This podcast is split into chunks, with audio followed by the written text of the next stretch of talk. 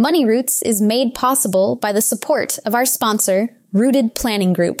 Are you ready to take control of your financial future? Look no further than Rooted Planning Group, your trusted partner in financial well-being. At www.rootedpg.com, you'll discover a wealth of resources and expertise to help you thrive financially. Rooted Planning Group specializes in personalized financial planning, investment management, and retirement strategies. They understand that every financial journey is unique, and they're here to guide you every step of the way. With a team of experienced advisors, Rooted Planning Group is committed to helping you cultivate a secure and prosperous future. Visit www.rootedpg.com today to learn more about how Rooted Planning Group can help you grow your money roots.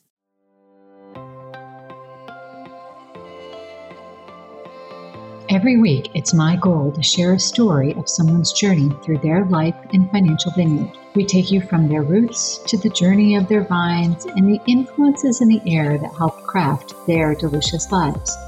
Like wine, life and finances have different palates that should be celebrated and not judged.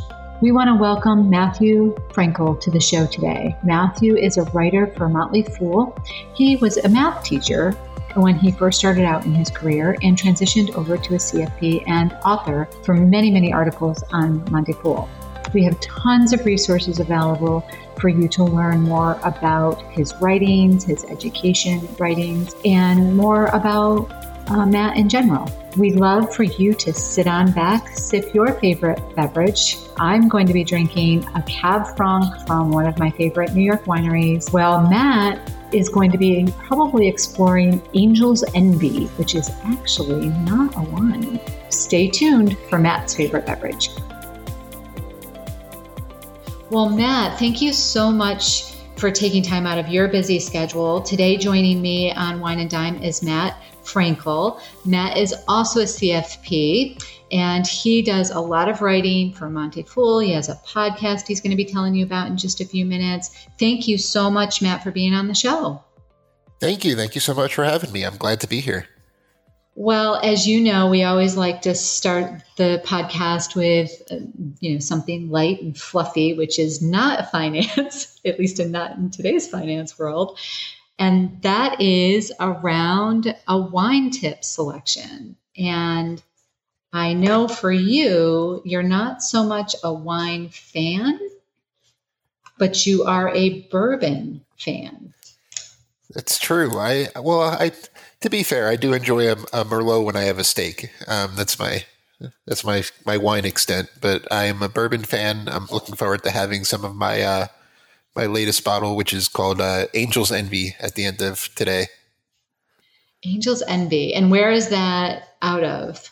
Believe it's Kentucky. Kentucky. Okay.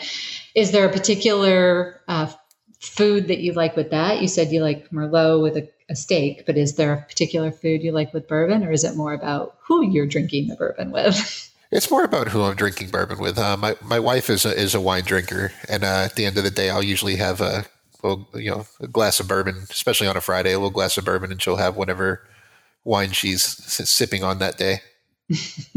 well, I would be like your wife. so let's dig into your I guess you want to say, you know, journey and what your vineyard actually looks like with regards to the formation and, um, you know, how you began writing for Motley Fool, how you became a CFP. Uh, I know one of the most recent articles that you wrote was um, about more than 60% of Americans are worried about their finances right now. I'd love to dig into that a little bit. Um, so, you know, what where did where did your life start out on this journey? Well, I kind of um, I have an interesting story. Of, um, unlike most CFPs, I didn't always have a great financial you know grasp. I guess that you would say. Um, I started out as I was a high school teacher um, in my previous life. I taught high school math for several years, and um, at one point, I actually had pretty terrible credit and had you know a lot of credit card debt, things like that. And I, I, like to say sometimes you have to do something wrong to figure out that you want to learn how to do it right. Um, so I spent a lot of time. This was years and years ago um, in my college days when I had bad credit. Um, but I spent the the several years after college kind of really learning finance, learning how investing works, learning how credit works, learning why it's important to have some emergency savings, things like that. And I wound up really loving it. And I've always been a pretty decent writer. And I kind of stumbled into the writing gig by accident. And um, the Motley Fool found me and asked asked me if I'd be interested in writing for them. And one thing led to another, and here I am, a CFP, mm-hmm. and um, it's been quite a journey. And I've been with the Motley Fool for eight years now. So you said you were a math teacher. How long did you do that? How how long were you a math teacher? I was a math teacher at the high school level for five years and at the college level for another three. Was there a particular um, focus of math that you worked with? Uh, everyone always needs a glass of wine after a calculus class. that's oh. what I oh. That's what I focused on in college and in high school I was an algebra 2 teacher. Oh, see now both classes I really enjoyed, but algebra hands down I think is something that uh, everybody should walk out of high school and college knowing because we use it so we really do use it on a daily basis. Like when you think of, you know, I never want to say that any math isn't used frequently, but when we're we're always solving for x. And my, my favorite part of my classes was trying to really put a real world spin on this. I was I after a couple of years of teaching, I got so sick and tired of hearing when am I ever going to use this. So instead of you know just sticking with the curriculum, I would always try to incorporate some real world examples. And, and personal finance is a great, mm-hmm. you know, a great. It translates really well to a to high school math because that's a personal finance education is something that's really lacking in America. So I always tried to you know incorporate you know ways they could apply the math concepts they were learning to their financial lives. And hopefully, some of them picked up some useful skills from me. I would absolutely agree with the comment that you just made. Um, many states, there's many more states that don't require any kind of financial education at the high school level than do require it. I think at last count, there might have been like 17 states that required some sort of financial education. I'm not saying some states don't include it or some schools don't, but it's a very small window of, of states that actually require it, which, you know, in, in times like this, like right now that we're dealing with pretty big financial confusion uh, and, and, and trying to understand what's going on when people don't have a basis of the education that makes it even scarier. So i thought that's why i thought you know your article recently around why 60% of americans worry are worried about money was a, such a timely topic to kind of walk through um, I, I, know you met, made a comment about sometimes you have to make mistakes in order to figure out what you're going to do with those mistakes. what um, what sort of took you from that collegiate world? I know you said you had bad credit, but what sort of took you from that collegiate world and one day you woke up and said, "Hey, I think I should go this direction a little bit more."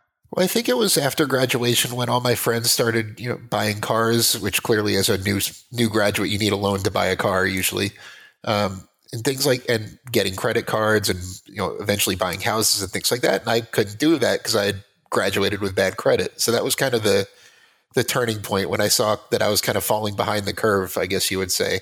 And uh, that, that's really involved evolved into one of my favorite math lessons. Um, it's, it's, I mean, you, we mentioned that personal finance education is so important and so lacking in so many places, but in particular, knowing how things like credit cards work before you get to mm-hmm. college is something mm-hmm. that's, for obvious reasons, really near and dear to my heart. There, knowing how student loans work before you get to college, oh, that too.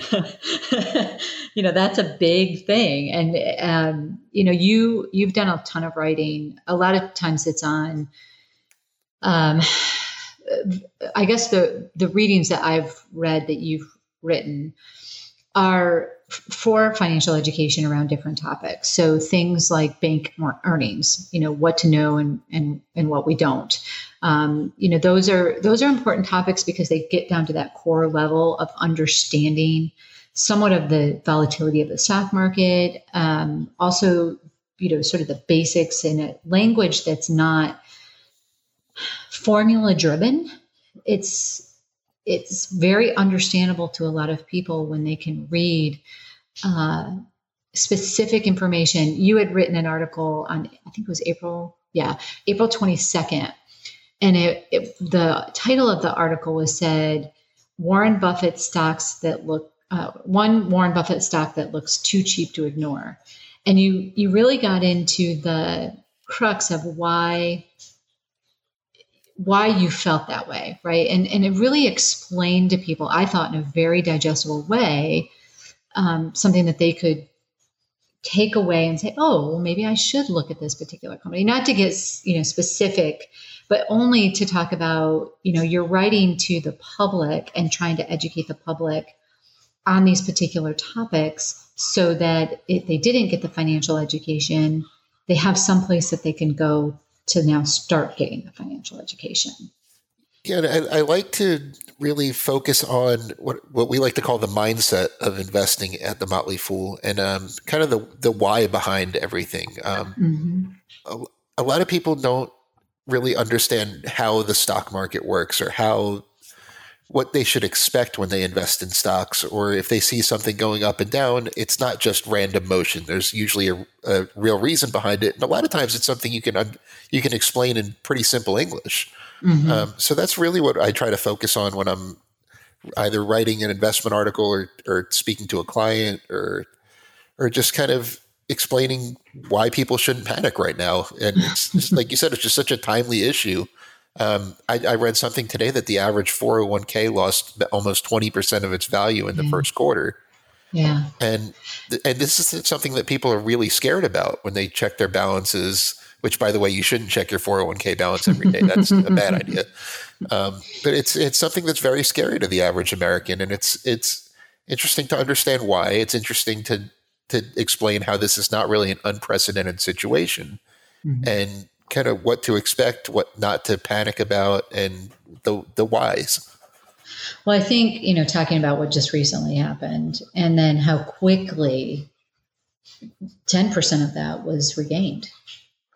You know, so so you know what, and, and people have asked me this question too. So let's just geek out on this for just a tad bit because you know, not to get into forecasting because none of us actually have the ability to say tomorrow the market is going to rise X, Y, Z percent, percent right? No, and that's something else that's important to know.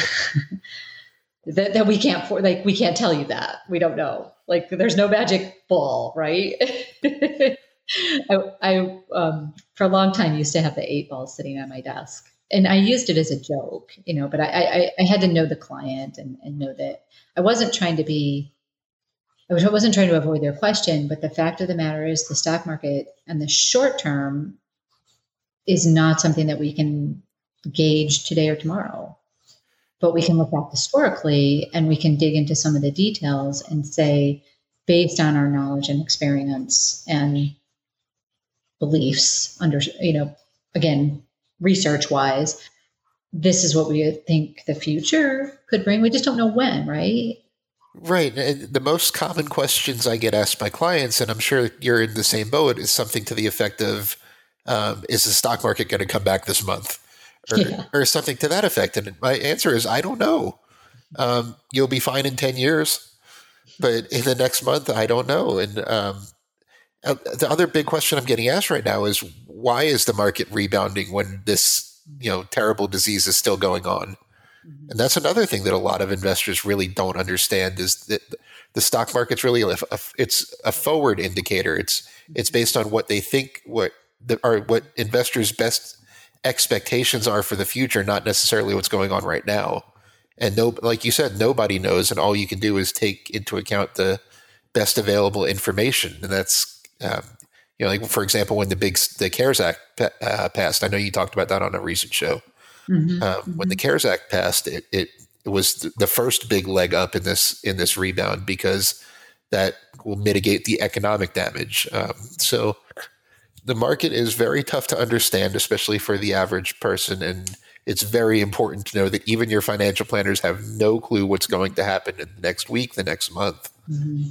But we all know that, or you you and I know that it's a, still a great place to keep your money for the long term. Long term, yeah, yeah. I uh, the article that I specifically quoted a, uh, a, couple of times at this point in time that that the the coronavirus has 60% of Americans worried about money.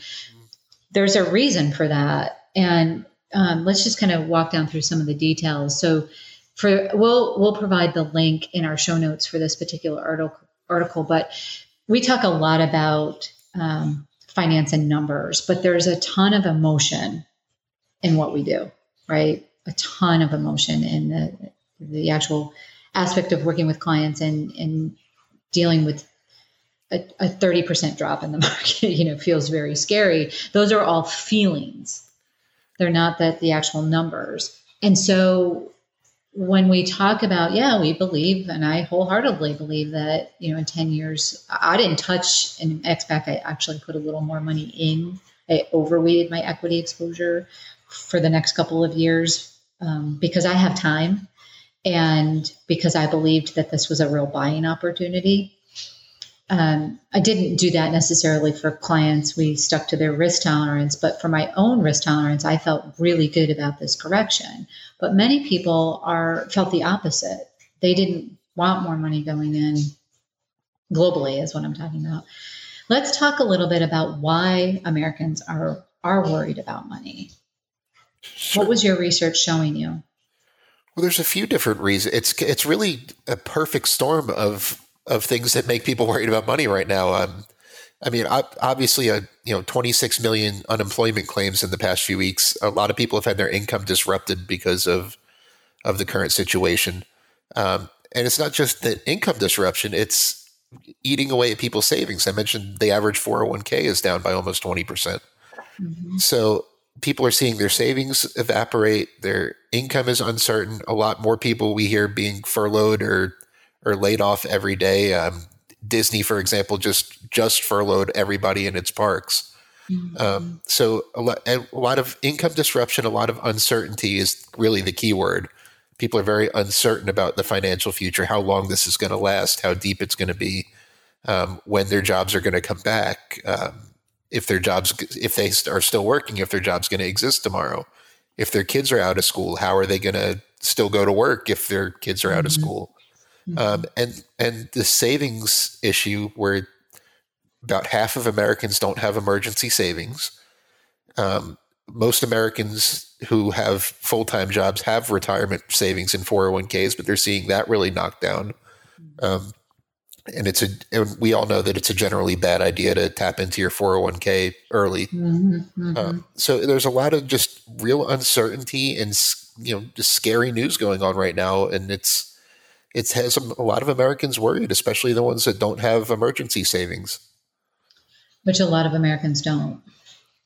Correct. I, I read a statistic that half of Americans couldn't pay for a four hundred dollar expense without using a credit card or borrowing the money.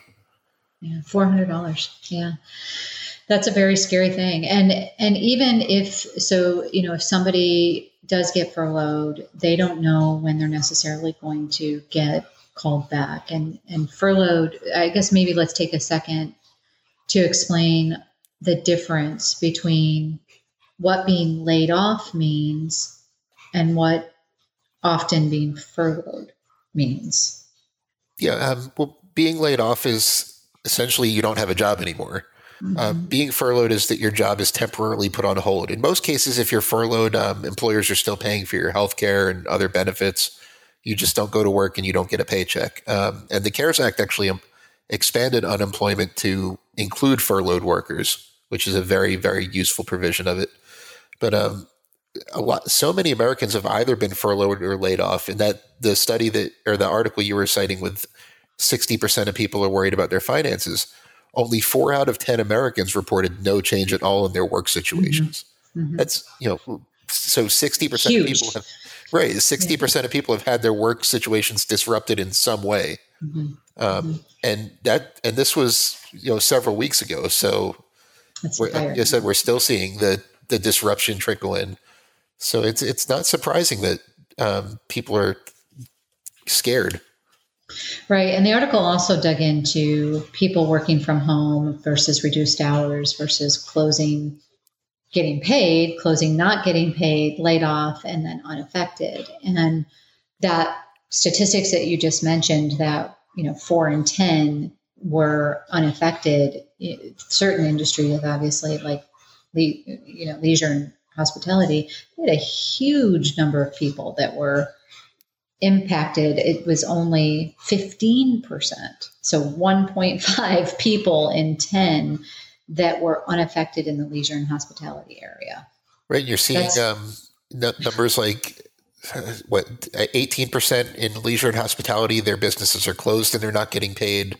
11% yeah. have just been laid off. Yeah, uh, another 16% are working reduced hours.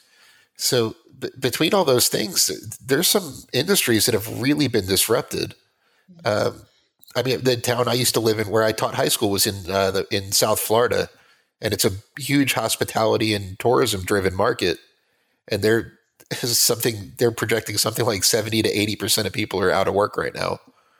What town did you teach in South Florida? Just shout out to them. I taught in Key West, Florida, at Key West High were, School. You were way down in South Florida. I was way way down there, and, and right now that they're closed to anyone who doesn't live there. And yeah. for a tourism-driven town, that's not that's not good.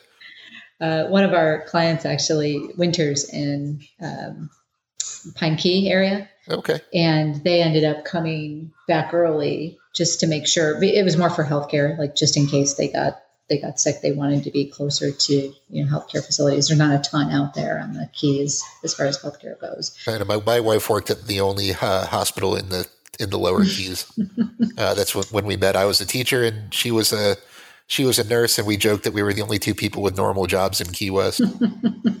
How is your wife dealing with this, thinking that she's in the healthcare profession? She's good. She's a clinical educator at a local hospital mm-hmm. around here, and um, she hasn't been too affected. She's taking the next week off um, unpaid. She volunteered for unpaid leave, mm. but for the most part, it's been not as disruptive to her to her job. She doesn't work with patients directly anymore.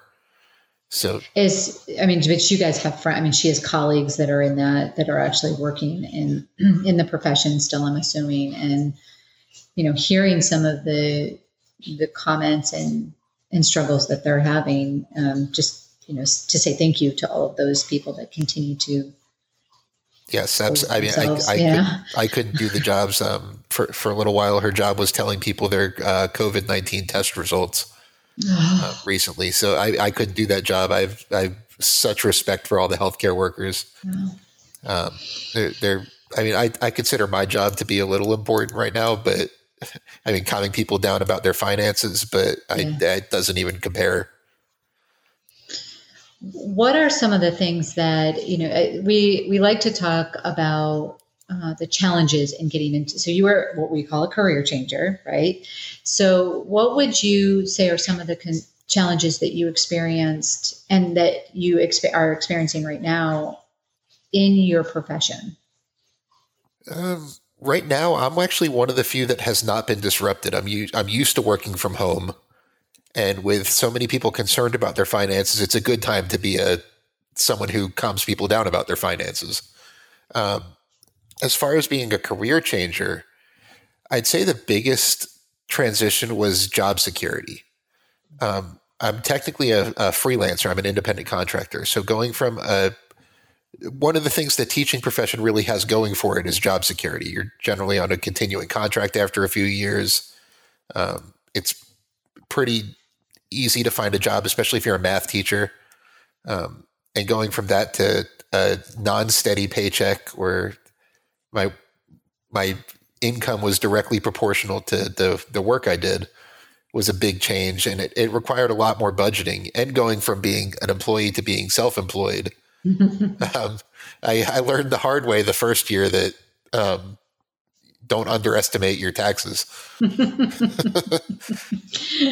Now you you said that you were picked up by money like they saw some of your writing and picked you up and you you know continued to write under their umbrella. What what were you writing at the time that they saw some of your work? I was actually right. Um, while I was still teaching, everybody in, in the Florida Keys has two jobs or, or more.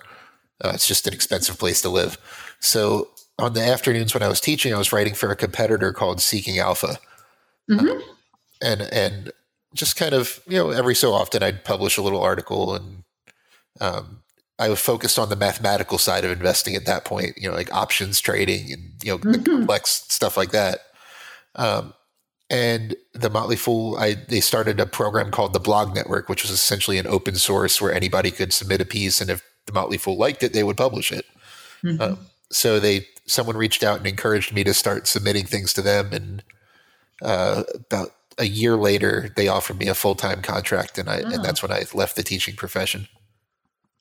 That's a pretty neat story. I mean that that talks about. So I always like to ask people what sort of influences um, have helped, you know, their vineyard? Like how, you know, what are the nutrients that have been there for them to to encourage them to pursue interests and passions and and so somebody encouraged you to post on that open forum. You kept you know just kind of at it, just posting things occasionally. They saw your work and picked you up and allowed you to continue your passion full time. Yeah, and it's it. They really have a kind of learn as you earn mindset. So I mean, I wasn't. You know, I, I mean, I got my CFP certification while I was an active writer for the Motley Fool. So it's really been a you know eight years of higher education, I would say. Um, and in addition to that, I would just have to say that you know having a good support system at home. Um, mm. The the primary reason that I you know decided to leave teaching was because we wanted to move away from the Florida Keys uh, to start a family because it's really not a great place for kids down there. um, it's a great place to visit. yeah, it's a great place to visit. I wouldn't want to raise small children, especially there's very few daycares, things like that. Um, so we knew we wanted to move, and when I got that offer, my my wife was very encouraging. She said, "Go for it." And I don't know if I would have had the the fortitude to you know g- give up such a steady job with with benefits and all that for, mm-hmm. for if if I didn't have that encouragement. So moving kind of forward just a little bit, now you have children, right? Yes, they are four and two. So you have little children, and do they understand um, what you do, or are you including money lessons in their lives already? Um, the older ones, somewhat. I'll actually t- share a, a, real quick uh, funny story. Um, my daughter, when she was three, she was in preschool and they did um, career day, like where they would all go around and tell what their parents did. And the teacher said, "What does mommy do? Oh, she's a nurse. She saves people. She helps sick people. She, you know, she comforts people when they're sick. Things like that." And they said, "Oh, what does daddy do?" And she said, "My hair." so so so to the long story short is no my kids really don't understand what i do you know that's that's such a great um honestly though it's such a great lead into some of the things that we've seen over the last couple of i would say weeks into the last month because on our team we have two of the cfps on our team are parents and one of our members, Carrie, she's got older kids, and her kids have a pretty good understanding of what she does. But Kate's kids, they they know what Kate does, but they don't really understand what Kate does. And when historically, like when mom's been home, mom's been mom. They mom has done their hair. Right. sure. And during this pandemic, when everybody's been working from home, they they haven't quite grasped that when mom says, I'm in a meeting and she's staring at a computer screen talking to somebody, that mom's not there to do their hair. Right. So it's been very interesting to see how those dynamics have played out as a whole um, with parents trying to work from home during this particular situation. And and when they see their parents through their eyes that you know mommy's a nurse she saves everybody and dad does her hair they don't understand the the actual reality of what mommy and daddy are doing when they're sitting there in their various locations doing their kind of work. And i think that's come out more than ever. We always joke and say you know kids dot and and puppies are and, and, and cats are always allowed in, in the meetings. Just don't expect us to focus on you if you bring your kids and your puppies and your, your cat to the meeting. I mean, for, for the time being, I'm happy with my kids thinking that dad plays on the computer and gets paid for it. Um, but I mean, uh, once they get a little older, I plan on. I mean, my my kids aren't going to go to college not knowing personal finance. Yeah. Uh, well, yeah, of course not. And I'm sure that you'll have a better, you know, be able to. I'm sure you'll be able to implement some of the writing as well towards that. We just put a free resource out on our website for parents to use to um, help educate their children on finances just a little bit. It's kind of a little bit for kids older, you know, like seven plus, but it's a coloring book that you can print off different pages and have your kids learn a little bit about finances, including budgeting, um, is part of the keep my kids occupied while I'm in a meeting goal. that's, a, that's a very productive use of time, if you ask me. well, me too. I'm kind of prejudiced though. Um, but no, I think it's really important. And so, so you guys moved um, out of the Keys. You've you have your two children at this point in time. You continue to write uh, for Motley Fool. What's your next? What do you think is the next challenge that you're going to um, try to achieve? Ooh, that's a good. That's a really good question. Um, I think what I wanted, I'd, I'd like to start focusing a little more on get get back to my teaching roots when it comes to writing. In other words, um, more of the more of the basics. Um, mm-hmm. I, over the, I mean, like I said, I've been writing for the Motley Fool for eight years now, and my, I've I've really it's really evolved to where you know I'm talking about oh, this individual stock and why it's going mm-hmm. up and things like that. Mm-hmm. I'd really like to focus on building out some of the investing basics content. Mm-hmm. Um, that's that's definitely going to be a big focus in the near future. As far as the next step goes, go, um, I mean, I don't know. I'm never happy doing the same thing for too too long. I like to change it up, and um, I mean, my my primary focus in writing was Social Security a few years ago, just to mm-hmm. kind of throw that mm-hmm. out there. Mm-hmm. Um, and it, it, just it, it evolves over time, and um, we we're, we just started doing a lot of live uh, content for our premium subscribers on the Motley Fool, and I've been involved in that, and I, I'm I, I like being not necessarily on camera. I'm more of a podcast guy, but I, I, I like interacting with the members and and really like just seeing the it's it's it's essentially a live Q and A format, um, and I like um, getting the feedback on what people are understanding and what they're not understanding and interacting directly. So I think things like that, like direct interaction with the people reading my articles, and great is is really going to be a focus going forward. Great. I mean, when you do launch that class, that investment basic class, please keep us posted because I think we've tr- we've done some YouTube videos around the basics of investing, but it's really hard, you know, to to do. You can spend forty five minutes on the basics of stocks, you know, and, and we're trying to we're with the YouTube video that we've done, we've spent forty five minutes covering, you know, what is a stock, what is a bond what is a mutual fund, what is an ETF. But I think people are craving that. There's so much confusion about what that is and what investing actually is that I, I think the more that we can um, educate people about those basics, the less fear there is around it. You know, if they actually understand it a little bit, that takes away the fear. And I know as at our firm, we always say financial planning isn't investing. It's piece of it. But financial planning is so much broader. You know, it's talking about the debt situation, it's talking about planning for your children's education, it's talking about buying your first home or your student loans, um, and it includes a piece of the investing. But people are so they they feel overwhelmed, and especially when it comes to the internet. You know, you can Google anything and find one person says this and another person says the exact opposite. Yeah, I, I, I, understand that too. I really get where you're coming from there. And a lot of things, this is why I'm talking about the video content, like your YouTube video. A lot of the basics are really better understood if somebody's standing there and explaining it to you. Mm-hmm. I, the reading articles like what I write and the and is is kind of level two, I would say. Um, right. building a foundation is really a lot easier and more efficient if somebody's just explaining it to you. Yeah. So when you launch that, let us know. I sure will. we'll make sure to put it out there and also make sure that um, you know people are aware of where they can go get additional resources.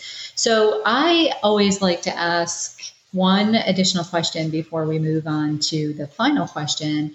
And that's because I'm always interested in everybody has their own definition of success. And I'm always interested in what that means for people individually. So, what is your definition of success? My definition of success has to be liking what I do every day. Mm-hmm. Um, I, I work very hard right now, but I love my job. I love getting in front of the computer and in front of the camera and on, on, on calls all day and, and doing what I do. I like interacting with clients. I find that I'm very good at explaining tough concepts and it's it's been a really fun eight years, and I couldn't imagine doing anything else at this point. So. I never felt in in that sense. I never felt successful as a teacher. Like I would leave feeling just mentally defeated at the end of the day sometimes. Mm. Um, so that that's been the biggest difference I'd say success wise. It's not. I mean, and and if you if you do that, I was always I was always under the mindset that if you find that kind of success, the financial success will follow. Mm-hmm, mm-hmm. Yeah, when you work on your passion. Yeah. I will have to say, Matt, that um, many of my math teachers, as I was coming up, now take into consideration, you know, this was a few years ago, but many of the math teachers, as I was coming up, really encouraged that innate skill set in me.